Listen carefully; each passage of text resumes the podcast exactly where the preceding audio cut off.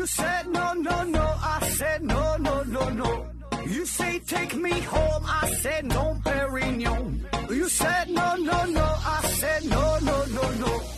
no no no no.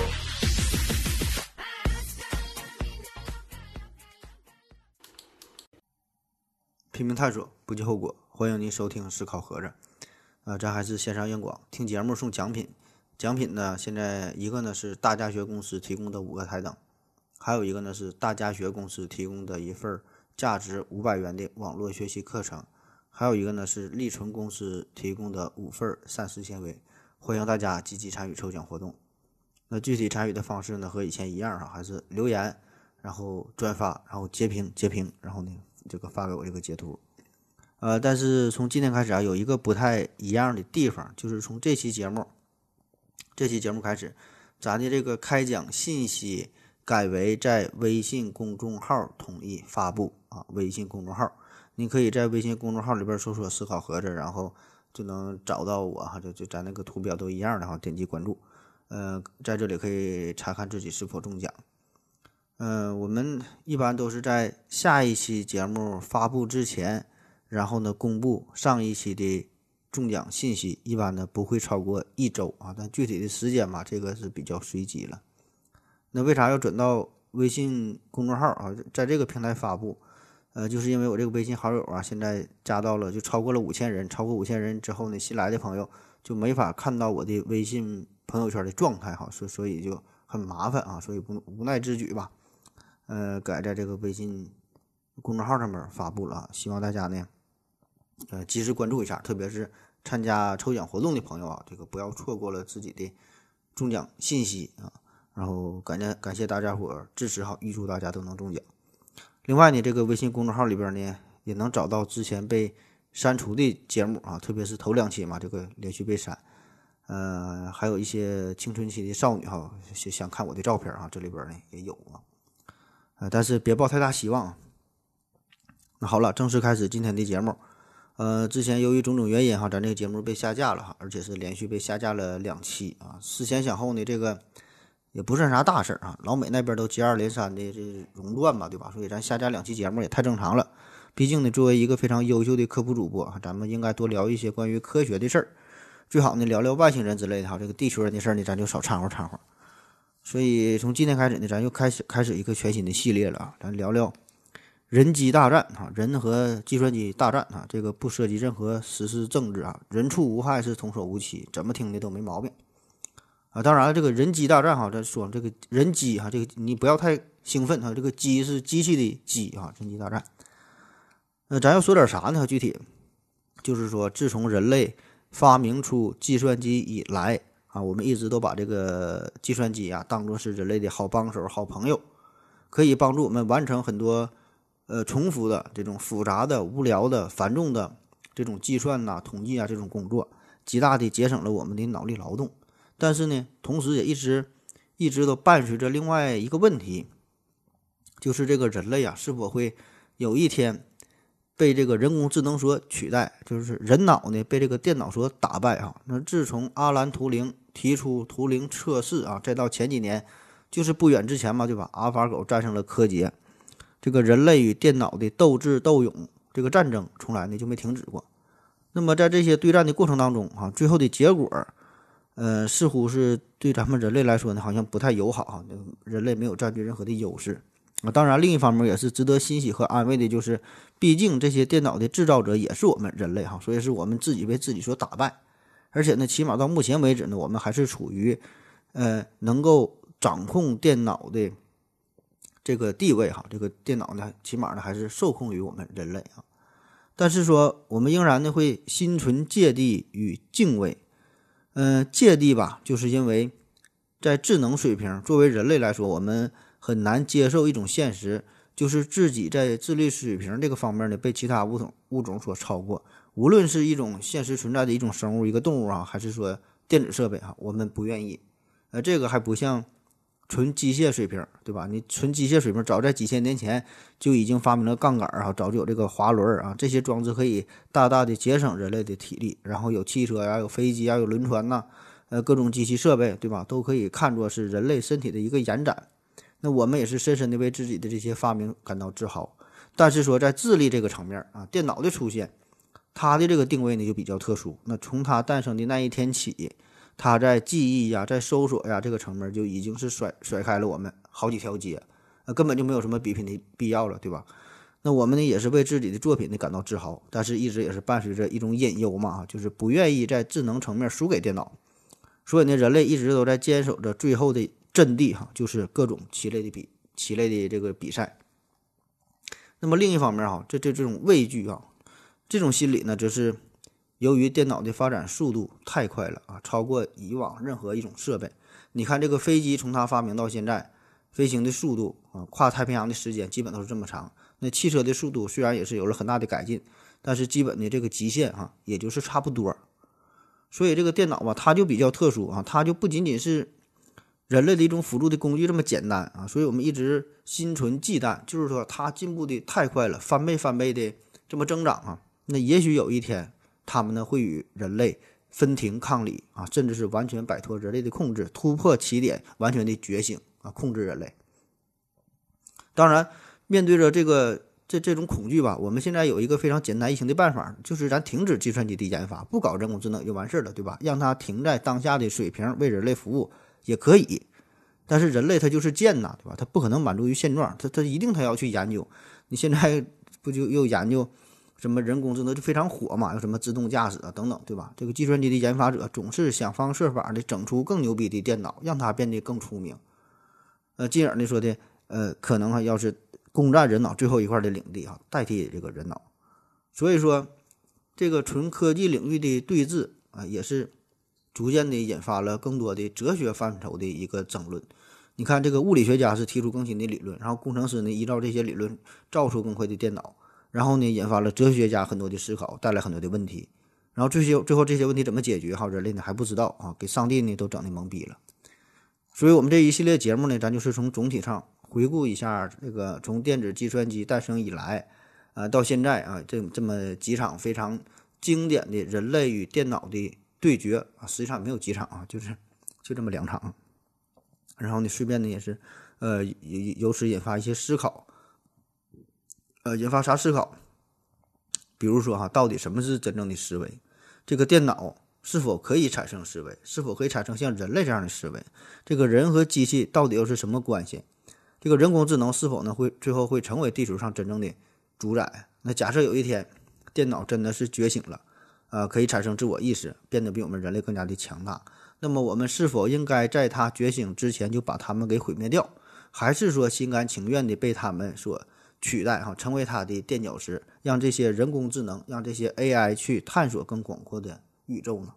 对吧？所以有很多的问题哈，值得我们去深思与展望。那今天呢是这一系列的第一期节目，咱们聊聊在上个世纪末二十多年前，呃，国际象棋大师卡斯帕罗夫和 I B M 的超级计算机深蓝之间的这场对弈。这个小年轻人可能没太听说过这件事儿哈，就像我，我就一点都不知道哈，上网一查才听说过卡斯帕罗夫和这个深蓝。那上了岁数的一些朋友呢，可能对这个事儿呢是应该有点印象啊。那咱们呢就先从这个国际象棋大师卡斯帕罗夫说起。可以说这个卡斯帕罗夫啊，他是有史以来全世界最伟大的国际象棋大师啊，并不用加上自己这两个字啊，因为他确实就是最伟大。那么他活跃的这个期间是横扫对手啊，独独霸世界棋坛二十多年，获得了无数的荣誉，嗯，根本就没有人跟他能对上家。但是略显尴尬的就是，恰恰是因为在一九九七年他输给了深蓝这个事儿啊，才让他在国际象棋界之外，就是让咱们这个普通老百姓啊，对他呢才是有所耳闻哈，才听过这个，才听说这个卡斯帕罗夫这个人啊，所以这个就显得非常尴尬。这就有点像这个一提到拿破仑啊，咱知道拿破仑都很伟大很厉害，但是他怎么厉害不知道哈。意思说拿破仑咱首先想到的毕竟是他的滑铁卢战役哈，被人打了啊。那么说起这个卡斯帕罗夫，咱介绍介绍，这个多说两句。呃，感觉他是一个历史上的人物哈，活活得非常非常久远的时代，但实际上呢，他的年龄并不大，他是一九六三年才出生，到现在呢也就才五十多岁，还不到六十。呃，他出生的地点呢是阿塞拜疆的首都叫巴库啊，当时呢还是属于前苏联。那这个人非常非常出名，呃，绝对是天才中的天才哈，据说这个智商达到了一百九。那小时候三岁就能自己看书，五岁的时候自己研究地理啊，研究历史啊，开始学习。那据说呢，他还能记住所有朋友的电话呀、地址啊这些个人信息，从来呢都不用备忘录。而且不管你说的是哪种语言啊，只要在他面面前说两分钟，他就能学会，就是能够完全重复你说的是啥，虽然他不知道这什么意思啊，但学的可以很像。所以呢，非常有语言的天赋。呃，而且他一生当中呢是掌握了十种、十五种的语言。从他八岁的时候开始啊，就开始呃正式接受国际象棋的职业的训练。呃，十岁的时候就打进了全国青年锦标赛的决赛。那十五岁的时候就开始参加国际级的比赛。那在一九八五年，在二十二岁的时候就已经成为了全世界最年轻的国际象棋棋王。那要说他能当上这个世界棋王这个事儿吧，还真就挺不容易哈。呃，当时呢，他挑战的是卡尔波夫啊，卡尔波夫这也是非常有名的。那么那个时候的这个国际象棋规则吧，呃，非常有意思，就是两个人比赛啊，俩人比看谁先赢六把就算谁赢，就不管你们咋比，看谁先赢六局。然后呢，在这个前九局的比赛当中呢，这个卡尔波夫呢是以四比零大比分的领先，比赛明显是一边倒，对吧？那么但是这个时候这个卡斯帕罗夫呢，他非常执着啊，并没有认输，也是凭借着自己的年龄上的优势，很年轻嘛，就冲劲儿很足啊，就连续整了十七把的平局，四比零嘛，又干了十七把平局。那么这十七把的平局呢，就把这个卡尔波夫呢整的有点精疲力尽了，因为这个卡尔波夫比卡斯帕罗夫，呃，是正好大一轮，他大十二岁，这俩人都是属兔的，卡尔波夫整的非常累哈。但是呢，毕竟这个卡尔波夫把这个经验丰富一些，然后呢就又赢了一局，这时候就打成了五比零。那你想想，这个谁赢谁赢六局，谁先赢六局，谁就算这个最终获胜吧，就是五比零。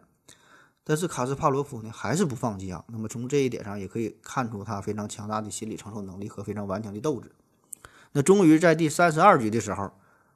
卡斯帕罗夫才赢了他的第一局啊。之后呢又是一顿平局哈，一一顿一顿整，又又是下了十多局。然后在第四十七局和四十八局的时候，卡斯帕罗夫又连续取胜。那么这个时候呢，就把这个比分追到了五比三。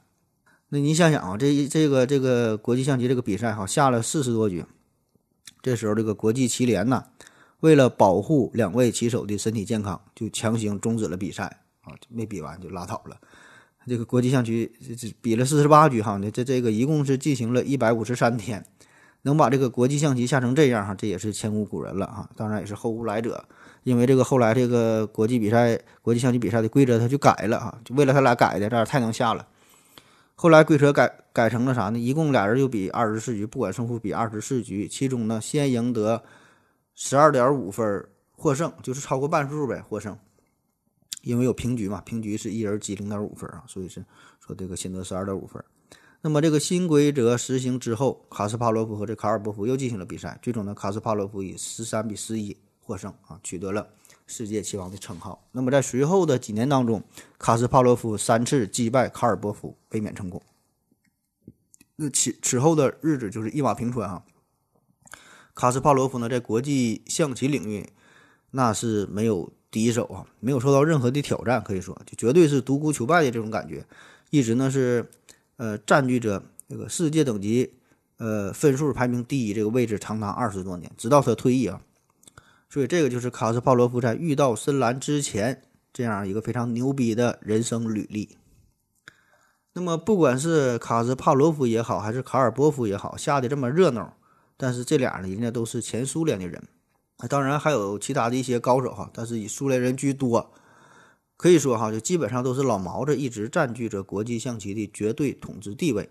而这个国际象棋呢，恰恰是就像它的这个名字一样哈，国际象棋嘛，哎，备受国际关注啊，这种国际赛事。那特别这里边呢，老美也喜欢玩这玩意儿。那你想想，这个时候还是处于冷战时期嘛，虽然没有真刀真枪的战争，但是双方呢都在背地里较劲儿，所以这个美苏双方呢，在这个国际象棋领域，哎，也互相比拼。但是美国这边吧，除了有一个叫做费舍尔的人是昙花一现啊，其余并没有能够跟那个老毛子抗衡的呃国际象棋大师。这个是苏联人哈，以及后来说这个俄罗斯啊，他们一直统治着国际象棋的这个领域啊，无人可以撼动。所以老美这这这边觉得我咋整呢？咱这边人脑不行哈，智商好像跟你们差点。但就有必要祭出自己的秘密武器了，就要整出电脑来挑战你。那么这个呢，就是在呃卡尔卡斯帕罗夫和深蓝对战之前的一种这个国际大背景啊，就这个情况。那其实在这个卡斯帕罗夫之前呢、啊，老美已经着手于国际象棋的这种电脑研究很长很长时间。可以说，早在一九五三年，图灵呢就已经有了这个思路，就已经发布了第一个国际象棋的一个程序。当然，他说是发布程序，呃，只是呢，呃，在纸上进行的一个演示，一种一种算法和一种理念。因为当时毕竟还没有非常成熟的计算机可以去运行它。那么此后，这个电脑的性能是呃飞速的发展嘛，陆续呢就有很多的好事者啊，就致力于各种棋类游戏的开发研究。那到了上世纪的八十年代早期。电脑的硬件发展的也是足够的成熟了啊，可以运行各种各样的程序嘛，就可以胜任这些棋类的呃研究工作。那剩下的只是一个时间的问题，还有这个不断改进完善这些电脑程序。那人们也逐渐的意识到了哈，在这个国际象棋领域哈，这个是一个很好的试金石啊，各种这个软件开发的工程师啊，哎都致力于这个领域的研究。虽然这个计算机呢，并不能真正的模拟人类的这种思维方式啊，但是呢，完全可以采用另外一种叫暴力穷举的方式来模拟思考的过程，以此呢来对抗最优秀的国际象棋大国际象棋大师。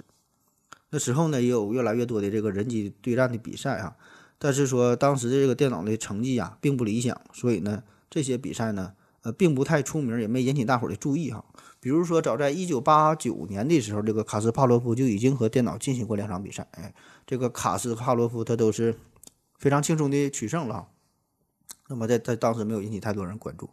那总的结果呢，就是说这段时期人类棋手胜多负少啊，毕竟这时候电脑这个程序还不太成熟嘛，处于一种测试的阶段。那慢慢的不有这个摩尔定律嘛，不断的翻倍翻倍哈，电脑性能越来越厉害，电脑的胜率就开始越来越高越来越高。那简短解说，经过这么几年的发展之后。这个电脑啊，这个下棋的这个程序啊，这软件发展到一个非常成熟的时期了。各大计算机公司也都把最终的战略目标锁定为卡斯帕罗夫，对吧？毕竟他是世界第一人。那最后呢，这个电脑行业的蓝色巨人 I B M， 他就向卡斯帕罗夫正式发起了挑战。那为啥这个 I B M 这么有信心呢？是谁给他的勇气呢？那此时呢，这个 I B M 已经成立了一个。专业的一个研究团队哈、啊，就是想研发出一种会下国际象棋的超级电脑。那么这里边呢，也是聚集了世界一流的电脑高手，也聚集了不少国际象棋的大师啊，特意来助阵。那么这个研究小组哈、啊，有两个人值得介绍一下，都是咱们华裔。呃，研究小组的这个主管呢，叫做谭崇仁啊，他呢是一位华裔，这个后来呢创立了香港大学电子商业科技研究所，反正就是很厉害吧这个人。那么这个小组里另外一个。值得介绍呢，就是叫呃许峰红啊，也是美籍华裔。他早在一九八五年的时候，在这个卡内基梅隆大学读博士的时候，就已经着手于进行国际象棋机器人的一个研究，并且呢，在州级的这个象棋比赛当中呢，取得了不错的成绩啊。后来呢，他还开发了一套叫做沉思的电脑，沉思啊。那么这个时候，这个他这个电脑已经达到了每秒两万步的计算的速度哈、啊，已经相当了不得。那在一九八九年的时候呢，他是加入到 I B M 的这个研究部门，呃，继续这个超级计算机的研发工作哈。后来也是成为了深蓝的主要的开发成员。那这个计算机为啥叫深蓝哈？也与它有关。深蓝嘛，英语叫做 Deep Blue 啊 ，Deep 啊就深嘛 ，Deep 就源于这个沉思啊，这这个短语叫 Deep Thought 哈，沉思。蓝呢，蓝自然就是源于 I B M 的昵称嘛 ，I B M Big Blue 啊，蓝色巨人，哎，就是这个 Deep 和这个 Blue 结合在一起。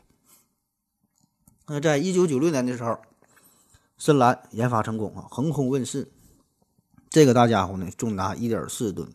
呃，一共有二百五十六块处理器，集成在 I B M 研发的 R S 六百 S P 并行计算系统当中。下棋的程序呢是用 C 语言写成的，运行的系统呢是 A I X 啊，这个操作系统。同时呢，它还储存了从十八世纪以来一直到当时所有能够找到的非常经典的国际象棋的对局的这个局面。而且呢，作为一个机器，那么它最大的优点就是，只要它接通电源就可以开始工作，不会感觉到疲劳，不会有任何心理上的波动，也不会受到对手任何的干扰。那当然它有它的缺点，对吧？它缺点作为一个机器来说，它是没有直觉，没有灵感，并不可能进行真正的思考。但是呢，最终的比赛这个结果表明哈，这个深蓝的强大的计算能力在很大程度上也弥补了它的这些缺陷。那要说这个人和这电脑比赛，那当时的媒体也跟今天一样哈，比赛没开始之前就开始各种炒作、各种预热、各种宣传，制造各种小噱头，说这个国际象棋这是人类智力的最后一道防线啊，呃，这是人类最后的一个智力高地啊，这个人和这个电脑要比赛了，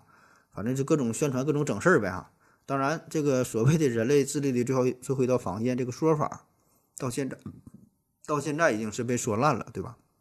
后来咱们又下围棋嘛，还有什么星际争霸的比赛，也都这么说啊，都叫人类的最后一道智力防线。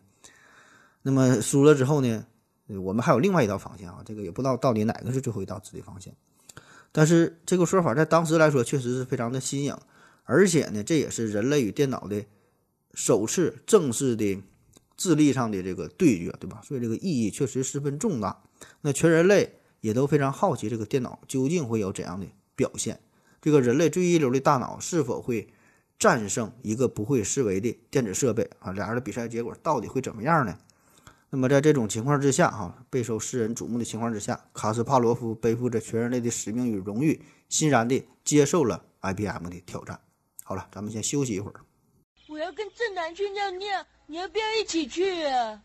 我也要去。哎，风姐，我要跟正南、阿呆一起去尿尿，你要不要一起去啊？好了，喝了口水回来，咱们继续聊啊。嗯，说这个卡斯帕罗夫啊，要和深蓝进行比赛。那其实呢，双方的比赛呀，一共呢是进行了两场。第一场呢是在一九九六年进行的，在一九九六年的二月十号到十七号啊，俩人开始比赛。呃，这国际象棋比赛都这样，就是一般呢都得比个好几局啊。呃，而且一折呢就是好几天，这不是一天都比完的。当时的比赛地点呢选在了费城的宾夕法尼亚会议中心。那为啥选在这个时候，选在这个地方啊？这主要呢是为了纪念电脑诞生五十周年，搞了这么一个小活动啊。因为在一九四六年二月十四号，安尼亚克嘛，这个电脑在宾夕法尼亚大学诞生啊。那这次比赛的过程啊，相对比较简单哈、啊，没有什么太多惊心动魄的地方。呃，最终呢，卡斯帕罗夫呢是以四比二是战胜了深蓝，并且呢获得了四十万美元的一个高额奖金。那就这样，这个首次国际象棋大赛，这个人机对战就落下了帷幕。卡斯帕罗夫是终于守住了人类的尊严，同时呢，也让自己信心满满，觉得呀，这个机器毕竟是机器哈，与人类还不可同日而语。那么这次比赛，这个 I B M 这边输了之后，当然是心存不甘。那么好几年磨的这一剑哈，居然呢就这样被人很简单就给秒了。那赛后呢，马上呢对这个深蓝呢进行进一步的改进工作。运算的速度提升到了原来的两倍，呃，相当于每秒可以处理两亿步的棋啊。那如果和人类类比一下呢，就是相当于它可以搜索和估计随后的十二步棋，而一般那个人类的高手呢，一般也就只能达到十步。那么这个研究小组呢，也把这个深蓝呢改名了哈，重新命名叫做 Deep Blue 啊，这个 Deep 呢加个 E 二啊，就更深级，就更更深的蓝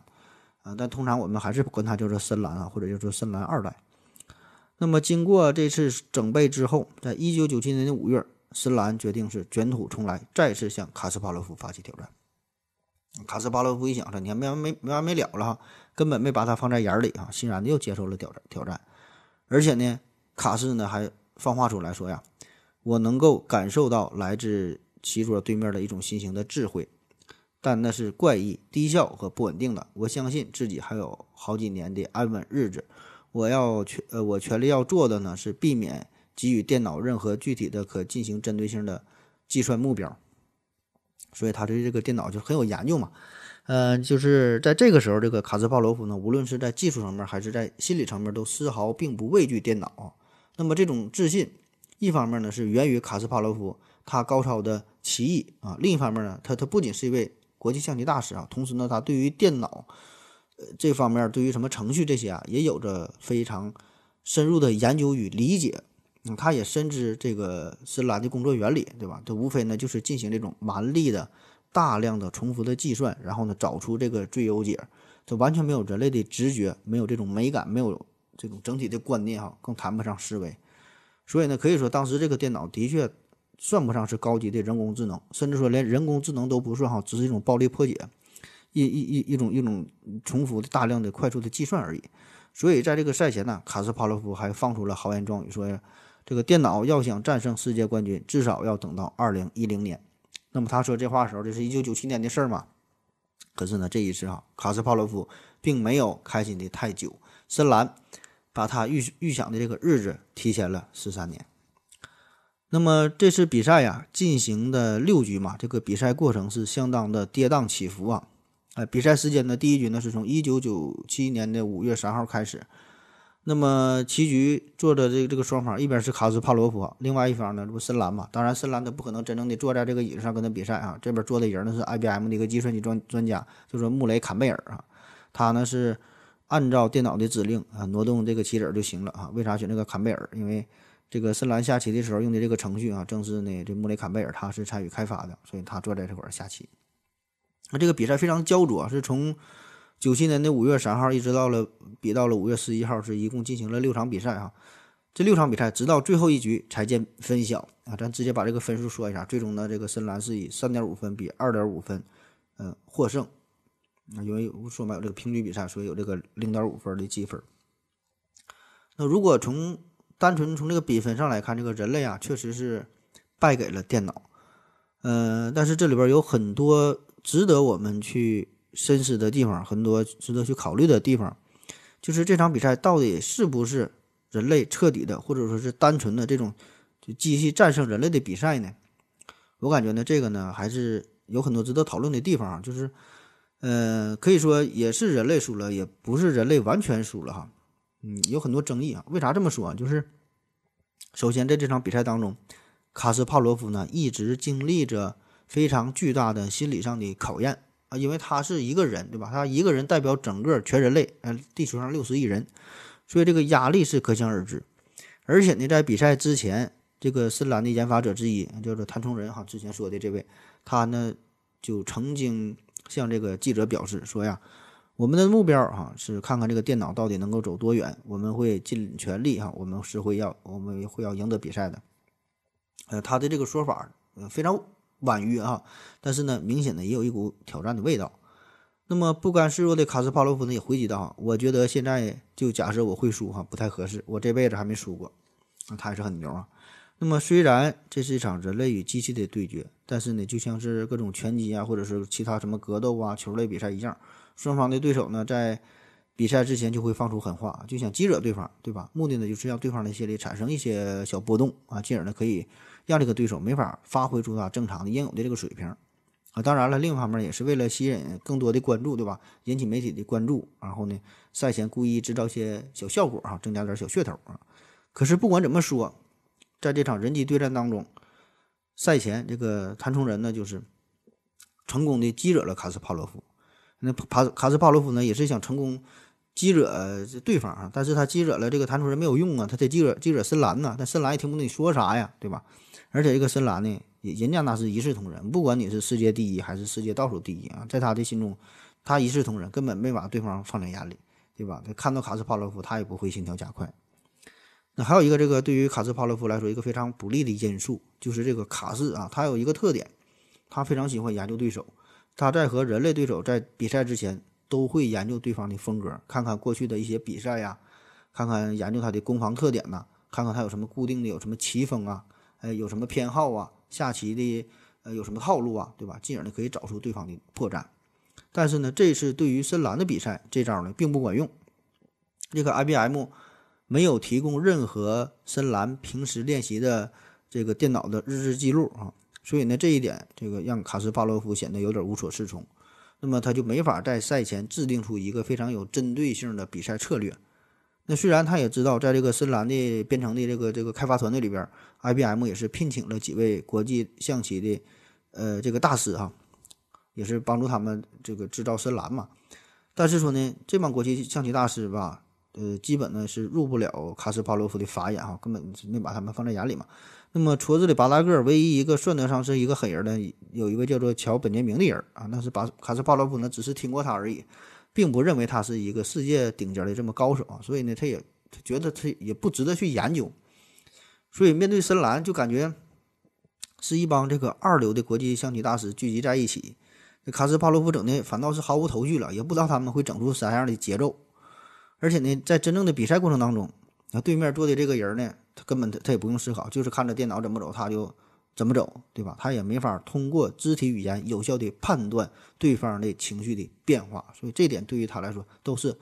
这些对于他来说都是很大的考验。另外还有一个事儿，就是这个 I B M 这帮人非常损啊，非常损啊。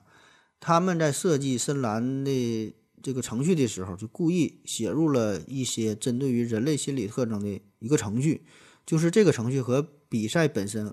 没有任何直接的关系，它并不是技术层面的，但是呢，可以很好的干预人类的心理防线。它怎么做的？就是在这个比赛时候，你想正常两个人类棋手之间互相比赛，那么他们呢会掌握不同的时机，就比如说哈，一切是按照棋手自己的设想这么这么进行的，那自己早已做到了胸有成竹，但是呢，这个占据主动的这个这个棋手啊，并不会。呃，立刻出招，哎，他反而呢是要略加思索啊，稍微等待这么一段时间，那假装自己还不太确定哈、啊，有点小犹豫哈、啊，就故意隐藏自己的实力。所以呢，这个深蓝呢也是如此啊，就他非常有信心的时候呢，反而呢要等待一段时间，知道下一步该怎么走了，反而他会故意停顿几秒、几十秒，甚至一两分钟哈、啊，停顿一下啊，因为这个电脑一停顿的话，通常呢就表明这个电脑它得进行大量的运算，对吧？遇到了一些困难。很多很多的运算，甚至说让系统崩溃啊，所以他故意这么去做。那反而是这个，当卡斯帕罗夫下了一个妙招之后，电脑呢会立刻回应啊，就是感觉让这个卡斯帕罗夫误以为这电脑是落入了他的圈套啊，因为非常快速的做出反应嘛。所以呢，这套程序虽然并不能直接提升深蓝的下棋的技术啊，但是呢，却可以很好影响人类的情绪，让让让人类给人类埋下一个烟雾弹啊，使得这个深蓝呢、啊。变得更加难以琢磨。那好了啊，介绍了这么多的比赛的大背景，咱咱就稍微说一下这几场比赛啊。呃，第一场这不六局嘛，第一局比赛结果呢是卡斯帕洛夫战胜了深蓝，而且赢的吧还算是比较轻松啊。但是说在这场比赛当中呢，有一个小插曲，就是在第四十四这个第四十四个回合的时候，深蓝呢走出了一步令所有人都难以置信啊，难以理解的。这么一步棋，就他走了一步车。那、啊、当然关于这个国际象棋的具体的规则啊，这个车怎么走啊，当时的局势啊，这些事儿咱不用具体分析啊，这这都不重要。咱知道一个事儿，就是深蓝走的这一步棋，他挪的这个车完全看不出有什么目的性。换句话说哈，这完全就是一步废棋，当时谁也看不懂。但是说呢，正是这一步人类无法理解的废棋，在卡斯帕罗夫的脑海当中画下了一个大大的问号。因为卡斯帕罗夫他明白呀，对吧？那对于机器来说的话，它是不会有任何失误的，每一步都是经过了反复的计算，有着强烈的目的性，保证是一个最优解。而且另外一方面，这个电脑它不管多么的厉害，对吧？你走的这个这个这一步棋，这个招式多么的精妙，也许人类想不到，不不会想出这么一步。但是说，起码你走完之后，我应该能看得懂才对呀、啊。哎，但是看不懂。而且过作为一个国际象棋大师，我我看不懂，当时看不懂也就算了，你起码在走了三步、五步、十步、八步之后，我也应该能看出他的妙处吧。但是他仍然看不出这步棋有什么妙处。所以呢，就是深蓝的这一步棋哈、啊，就让人无法理解，也让这个这个卡斯帕洛夫陷入了更深的一个迷茫与思考啊。就虽然他是赢了这个第一场的比赛，但是明显感觉到眼前的这个深蓝呐、啊，他不是蓝呐、啊。他已经不再是一年前和自己下棋的那个电子小玩具了哈，似乎呢他已经挣脱了自己的掌控，哎，难道说他已经觉醒了吗？所以这个时候，虽然卡斯帕洛夫赢了第一局的比赛，可是就因为这一步他看不懂的棋，成为了他后续比赛当中难以磨灭的一个小阴影啊，也最终为他的失败埋下了伏笔。那么这个深蓝为啥会走出这么怪异的一步哈？我就直接给出你答案了，现在的。比较主流的说法呢，就是这一步呢，是因为这个深蓝电脑对对对产生了一个 bug 啊，就是产生错误了，一个电脑故障啊。后来解密，反正是这么说啊，就是瞎走的，并没有什么意义啊。所以这个犯错吧，也可以说是比赛的一部分，对吧？那那你说你说像足球比赛，它也有进乌龙的，对吧？这比赛也是，呃，犯错呢也是比赛的一个组成成分，也可能说是一个最精彩精彩的成分。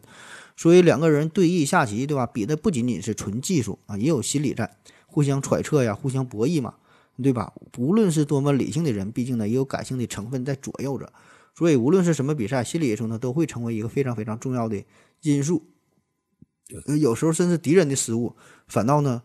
可以促成自己的失败。他说这个这就是一个比赛它有意思的地方。那好了啊，第一局啊卡斯帕洛夫获胜，然后到了第二局，第二局呢是这个卡斯帕洛夫就失败了。那其实这个第二局这个比赛呀，这个卡斯帕洛夫虽然整个局势上不算占据太大优势，但是呢也是完全有机会取得和棋啊，也是一个不错的结果。可是呢不知道为啥哈，这个卡斯帕洛夫呢最后他却选择了放手一搏，但这一搏啊没搏好，犯下了致命的错误，最终呢导致了失败。他为什么要这么去做呢？很大程度上呢也与第一局深蓝那一步看似毫无目的，实际上也毫无目的的走的那一部车有关。而且在这个第二局比赛当中啊，也有一步值得介绍的，这个第二局比赛第三十六步，深蓝呢又走出了一步让卡斯帕洛夫不寒而栗的招数啊，这招他能看懂，但是呢，让他很害怕。嗯、呃，当时这个情况啊，就是这个卡斯帕罗夫他的皇后是暴露在外，深蓝呢完全可以吃掉他的皇后，而且呢，凭借着卡斯帕罗夫既往的人机对战的经验，就是以往几乎所有的顶尖的国际象棋的程序都会这么去做，都会吃掉暴露在外的这个皇后，因为单纯从数字数学的这个算法上来算法上来看哈。这个呢，应该是一个最优解，就是说比较之后计算的得分应该打分是最多，咱们吃掉皇后，对吧？这个是一个很好的结果。但是呢，这个时候的这个深蓝却走出了一步更为狡猾的这么一步棋，并没有吃掉皇后，并没有选择眼前的利益哈，没吃皇后，而且最后的结果显示出呢，他这样选择这个效果也很好啊，这个效果是啊，效果是更好啊。所以这一步棋呢，让这个卡斯帕罗夫对这个电脑啊另眼相看。因为就这一步棋呢，卡斯帕罗夫确实他是可以理解的，可是呢，只有顶尖的人类国际象棋大师才能有如此深远的眼光，才能够抵得住眼前的诱惑哈，就谋谋取更大的利益。那么再结合第一步，这这第一局他走的那一步车啊，所以说这这这两步这个风骚的走位，就在卡斯帕罗夫的内心呢泛起了层层的波澜。他已经觉得眼前的深蓝啊是一个有着棋感。超凡脱俗啊，甚至是有着智慧的一个生命，不再是单纯的一个电子设备啊。也许这一年之内啊 I B M 真的就给他注入了灵魂。那么其实在深蓝走出这一步棋之后，卡斯帕洛夫呢仍然是有机会嗯、呃，说可以把这个比赛逼成、呃、平局的场面哈。可是呢卡斯帕洛夫最终还是还是输了哈。那么这场这这个比赛之后呢，两局之后啊，比分变成了一比一。可是就算是这样，俩人呢仍然是站在同一个起跑线上，对吧？人类还是有很大的机会嘛。但是说人类毕竟是人类，那经过这两个非常风骚诡异的走位之后，卡斯帕罗夫是疑心大起，对于比赛的专注度明显的下降。而且呢，他也感觉到了这个第二局深蓝的下棋的风格明显和第一局这不一样啊，就感觉换了一个人似的。那么结果呢？卡斯帕洛夫无心恋战哈，草草的就输了第二局嘛。那么这个第二局这诡异的三第三十六步也成为了卡斯帕洛夫的噩梦啊。第二局战败，然后呢他就开始怀疑啊，哎，就合计这个深蓝呐、啊，是不是有人在暗中操作，并不是完全按照既定的电脑设计的程序下的这个棋。也就是说，这个深蓝呐、啊，虽然它是进行。穷举穷举计算哈，用这用这种方式来寻找最优解。可是呢，有人类呢在暗中操作，协助他呢在这个备选答案当中呢，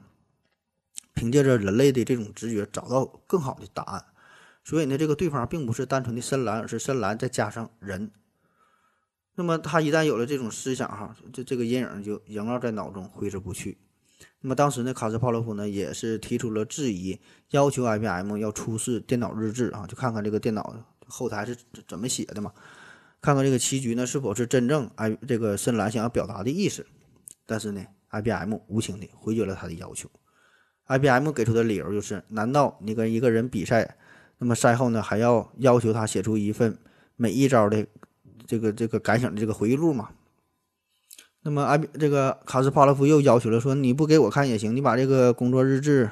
，I B M 的工作日志，你提提供给第三方，提供给一个中立机构也行啊。但 I B M 呢，只是把非常一小、非常小的这么一段的日志提供给了第三方啊，也没没没有什么太大的意义，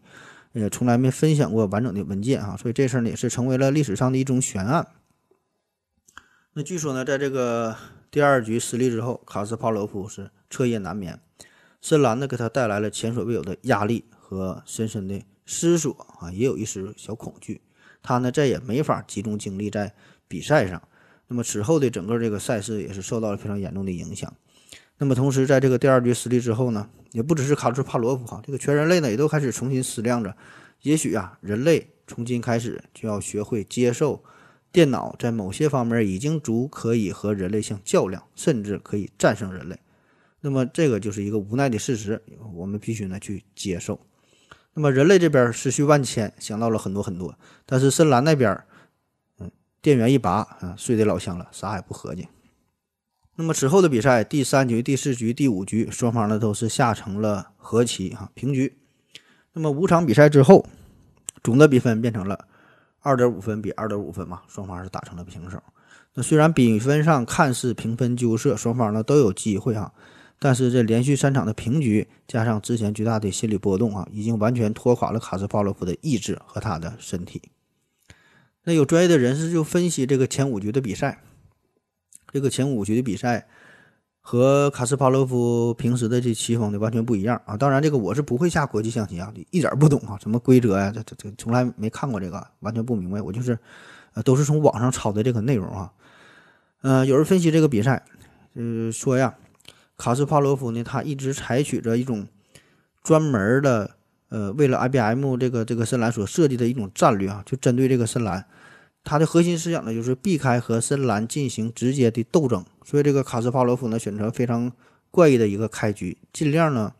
避开和对方棋子的接触。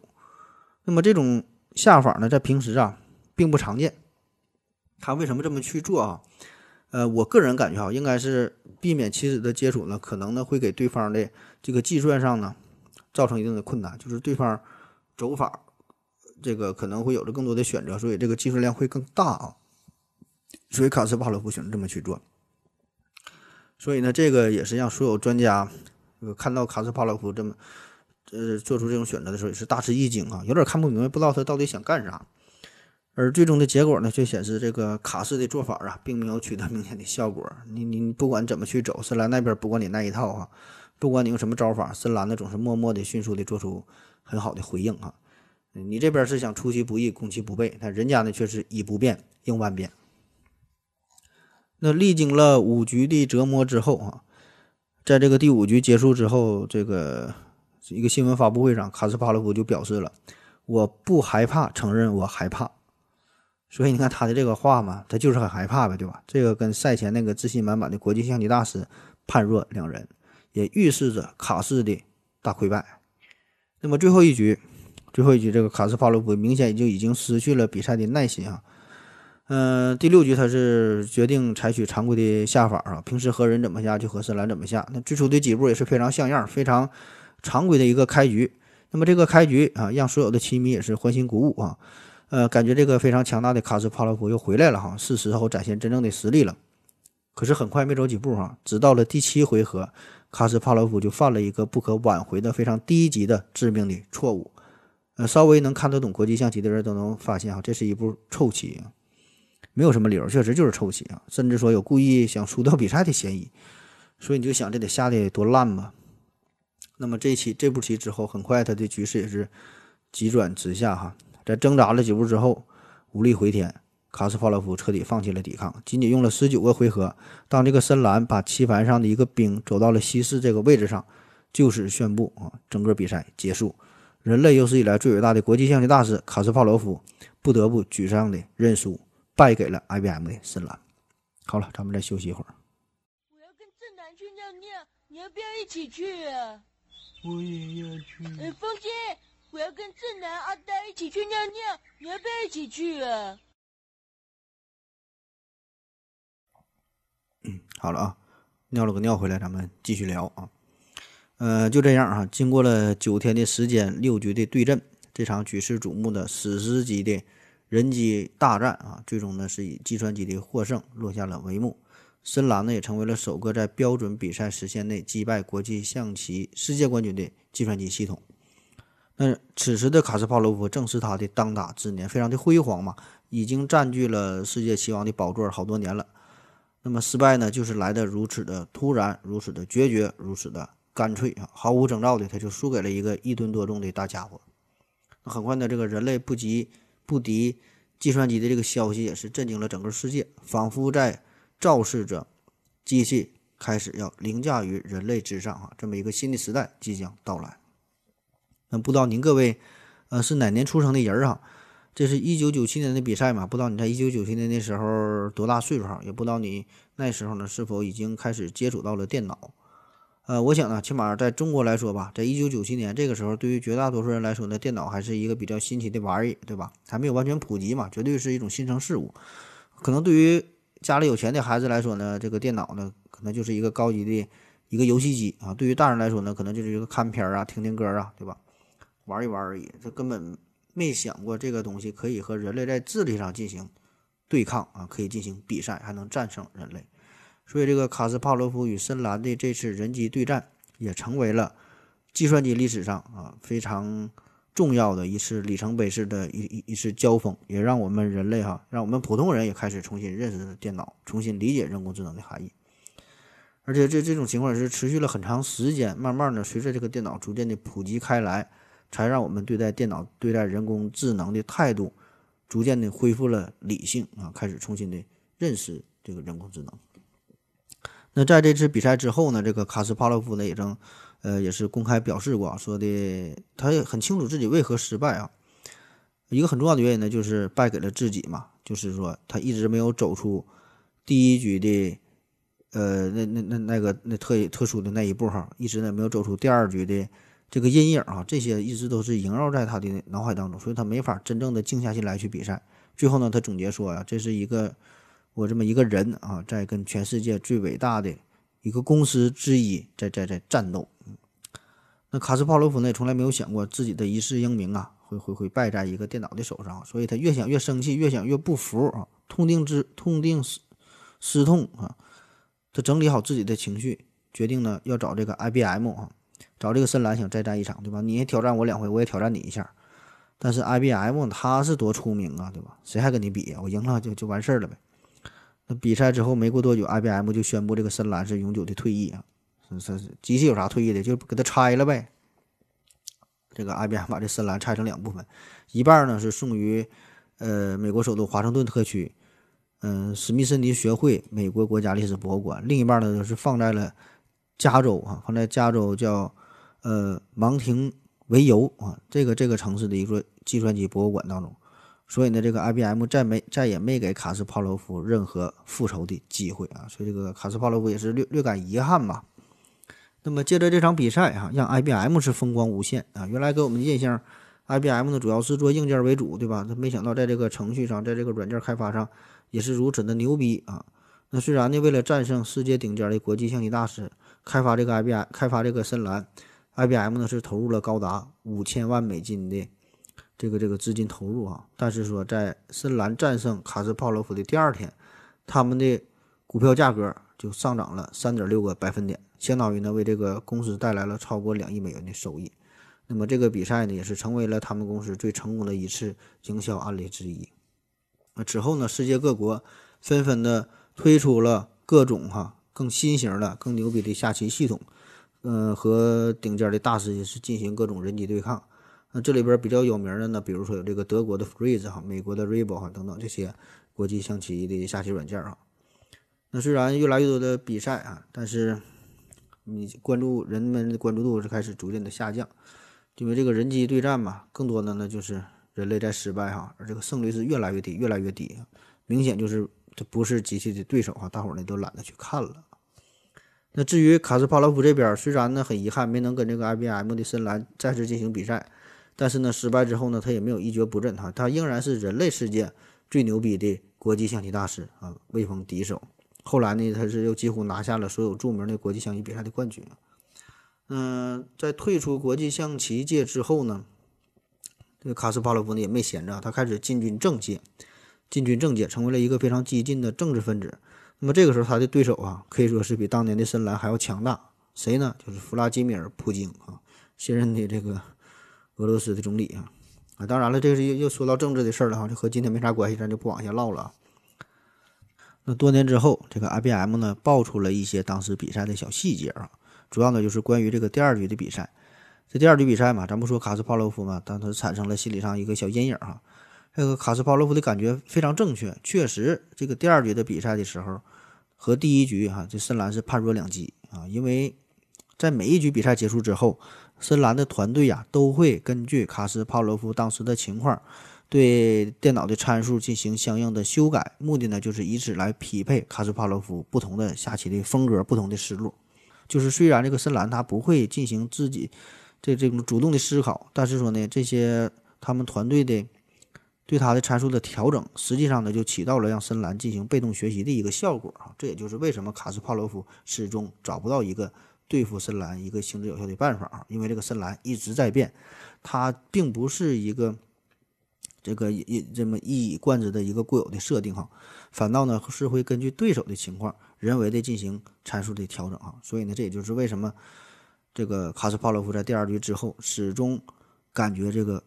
对方的这个计算机啊好像是有自己的思维哈，感觉感觉非常有想法啊，所以他感觉很准啊，因为确实是有。是对方嘛，这深蓝团队一直都是针对着他进行着调整啊，虽然算不上是每一步棋呃都有这个人为的操作的调整，但是说每一局啊确实会有这个暗中这个这个人类的帮助。那么在这次经典的人机大战啊二十年之后，呃卡斯帕罗夫呢他是上了 T E D 的一个演讲啊，这之前在微信上微信公众号在推过这个节目 T E D 啊，这个非常值得去看的，推荐给大家。卡斯帕洛夫呢上这个 T E D 演讲，他也就回顾了这场与深蓝的比赛嘛，呃也可以关注咱公公众号微信公众号上边，我马上呢也要推出这个视频啊，自己搜索也行看一下。那么这个时候的卡斯帕洛夫呢已经变得非常的平和，非常的坦然，也是接受了自己的失败啊，也不再那么表现的就当年对 I B M 的这种这种不满啊，呃，也放弃了说这个 I B M 是通过作弊才赢得比赛的这个想法啊。那么回顾这场二十多年前啊这个人机大战的比赛，感觉呀，卡斯帕罗夫当时输的确实有点这个，就就就并不是心服口服的状态啊，有点不甘啊，起码我我我是这么觉得。多少呢？有点陷入了 I B M 的套路的这个意味啊，但是没办法，比赛这毕竟就是比赛，对吧？看的呢就是比分，人们呢只会记住胜者。那通过这次比赛，人工智能这个词儿也是开始走进了大众的视野。那么从那时起呢，对于人工智能是否有思维，是否可以产产生真正的智慧，也已经就不再是科学家和哲学家要考虑的问题了。每个普通的百姓啊。也都为这个事儿呢开始着迷啊。那我的理解呀，这个深蓝，呃，并不能算是人工智能啊，并不能算成真正的人工智能。呃，当然这个并不是运算速度的问题，而是工作模式的问题。就确实这个深蓝，咱现在看啊，它的运算速度呢，其实呢，嗯、呃，很慢了啊。以现在的角度来说，这个深蓝在一九九七年六月份的时候呢，它是全世界超级计算机当中呢排名是第二百五十九位啊，其实是已经很厉害了。它的计算能力呢，相当于 十一点三八G flops 啊 ，flops 啥意思？这是一个评估计算能力的一个单位，哈，叫每秒进行浮点运算的次数啊。G 呢是 G I G 的一个缩写啊，代表着十亿啊 ，G flops 啊，具体啥意思不用管了啊，反正咱们可以比较一下，深蓝是 十一点三八G flops， 那现在的 i五 i七 的处理器，呃，完全都可以秒杀它。比如说这个 i七 的 九八零 X E 啊，它的速度就达到了 一百G flops 以上了，所以你就现在的这个计算能力，你现在随便在网上下一个 A P P 啊，下一个什么下棋的这这个软件哈，都可以超过深蓝。但是说不管运算速度怎么快哈，如果你这个本质上工作模式没变的话，我觉得这个都不能叫做人工智能啊，因为这个深蓝和人类的这个思维方式它不一样，深蓝所做的工作就是把所有的可能性都考虑一遍，都试着走一遍，然后呢，找出一个最好的，呃，一一走出这么一步哈。它的计算的核心呢，就是 B F 啊 ，B F 不是 Brute Force 是 Brute Force 啊，叫暴力穷举，暴力穷举就是生成所有可能的走法，尽可能的呃进行更多的搜索啊，然后呢对这个局面呢进行评估，然后找找到这个最最佳的方法嘛。呃，这道理很简单哈。举个例子，就是比如说有一天你回到了家，到家了这个走廊灯不亮了，你拿出你的钥匙，这一串钥匙非常多，有十把钥匙，你看不清，你不知道是哪个，你怎么开门的话挨个试啊，十把钥匙就试呗，试十回，我总能把这个门给打开。或者是你的保险箱密码忘了，零零零到九九九，挨个试挨个试呗，对吧？一千回你总能给它试开，所以这个就是暴力穷举的办法。那么实际上这个方法呢，它一点技术含量也没有，对吧？而且效率会很低，看起来非常的笨拙，没办法的办法。但是对于电脑来说呢，它就适合，特别适合这种工作，因为它速度快呀，所以你可以在很短的时间内就把所有的钥匙这都试一遍，来找出那个答案。那么具体到这个深蓝的设计哈，深蓝的这个象棋的芯片呢，包括三个主要的这个组件，一个呢是周期模块，一个是评估模块，还有一个呢是搜索控制器啊，嗯。简单说一下吧，都从网上找的资料哈。说这个周期模块呢，是负责生成所有可能的走法，它的核心呢是一个八乘八的这么一个组合而成的逻辑电路矩阵，就代表着棋盘的六十四个格嘛，八乘八。然后把这个国际象棋的规则以电脑电路的方式嵌在这个阵列当中。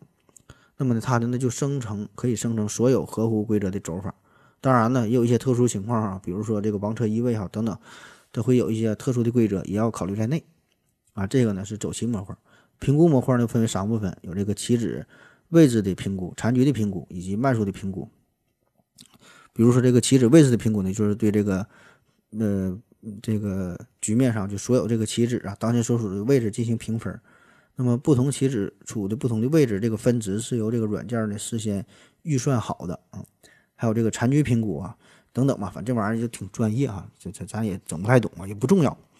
反正简单的说，就是这个深蓝，他的工作特点就是不知疲倦的靠着这种蛮力在工作。就研究人员呢，把可以收集到的啊，这一一百多年来，据说是有六十万盘的高手对决的这个棋谱呢，都储存在深蓝的大型的这个硬盘当中。然后呢，不断的去尝试嘛，但他可以在三分钟之内从这个储存器里边找出一个最妙的一步走法。所以这个卡斯帕罗夫在赛后说啊。这场比赛是一群人运用电脑来向我一个人的智慧与反应啊进行挑战。所以与其说这个深蓝呢在思考啊，倒不如说呢他只是按照事先设计好的程序在不断的去尝试。所以这个深蓝的本质啊，只是在穷举搜索的算法的加持之下，实施了由国际象棋大师呃这个集体啊总结出来的一套特定的规则而已啊，所以这个谈不上思维。到了今天呢，我们对于人工智能，对于这个思维有了更深入的认知，有了全新的一个了解。那不久之前呢，这个卡斯帕罗夫呢出版了一本书啊，出版了一个自传，叫做《深度思考：人工智能的终点和人类创造力的起点》。这个书中呢，他认同并且非常看好人工智能正在创造着未来。他说，这个人工智能啊，还在呃启发着人类的创造力啊，这很很有想法的这本书啊，推荐大家呢看一下啊。当然我是没看过啊。那在这个比赛之后的二十年吧，卡斯帕罗夫呢回顾过往的比赛，他曾经说过啊，我讨厌失败，这不是什么秘密，我也不太会面对失败。然而当时很多人认为这是失败，对整个人类都是一次打击，对于我个人来说却没那么严重。新闻周刊的封面报道把这场比赛称为人类大脑的最后最后一道防线。一九九七年的那六六场比赛为数字时代的人机大战蒙上了一层阴影，就像当年的约翰·亨利和自动汽传机的比赛一样啊。他他说这个是一个美国的一个传说故事啊，说在十九世纪七十年代啊，这个美国有一个叫做约翰·亨利的一个黑人钢钻工人啊，力大无比啊，非常厉害，然后奋力的和自动汽传机比赛，最后他是赢得了比赛，但是呢他自己却累死了。卡斯帕罗夫就拿这个举例子，他说自己和深蓝啊，却是应该是另外一个完全不同的故事啊。他就是非常看好人工智能。那么在这个二十年之后啊，我们对人工智能这个领域呢，也是有了更充分的了解嘛，也深信我们一定不会再把智能机器人看成是自己的敌人啊。尽管具有颠覆性，他们对人类仍然不是威胁，而是巨大的利好，给我们带来了无限的机会，让我们拓展能力，改善生活。那关于这个人工智能啊，关于今天节目啊，就是这么多。卡斯帕罗夫呢，最后是留下了意味深长的一句话，他说：“这个人工智能啊，就是机器智能结束于此，人工啊、呃、人类的创造力开始于此。”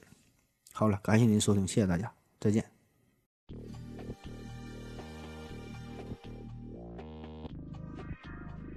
是想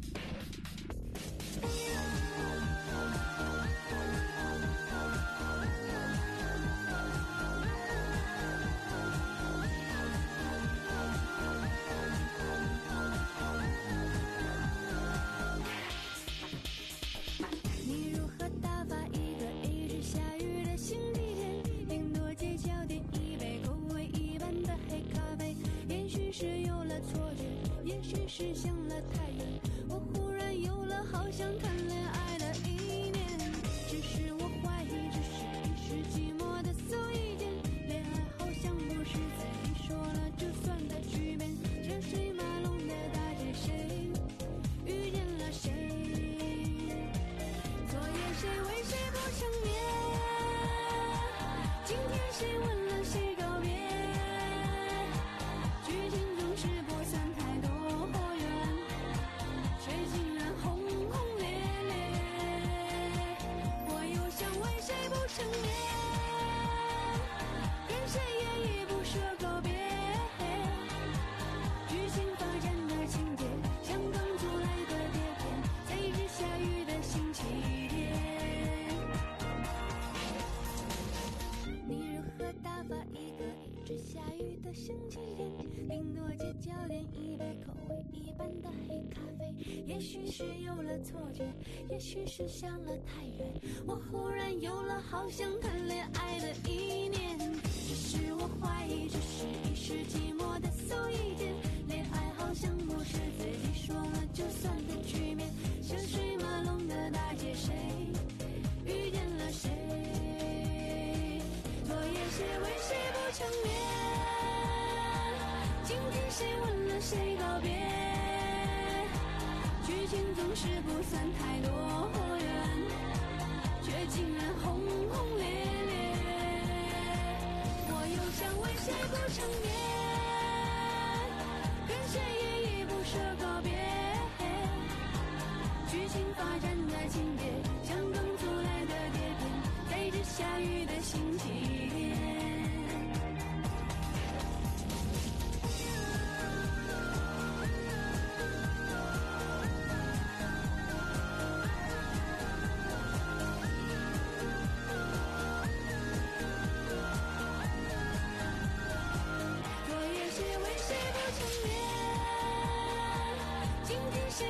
谁告别？剧情总是不算太多火热，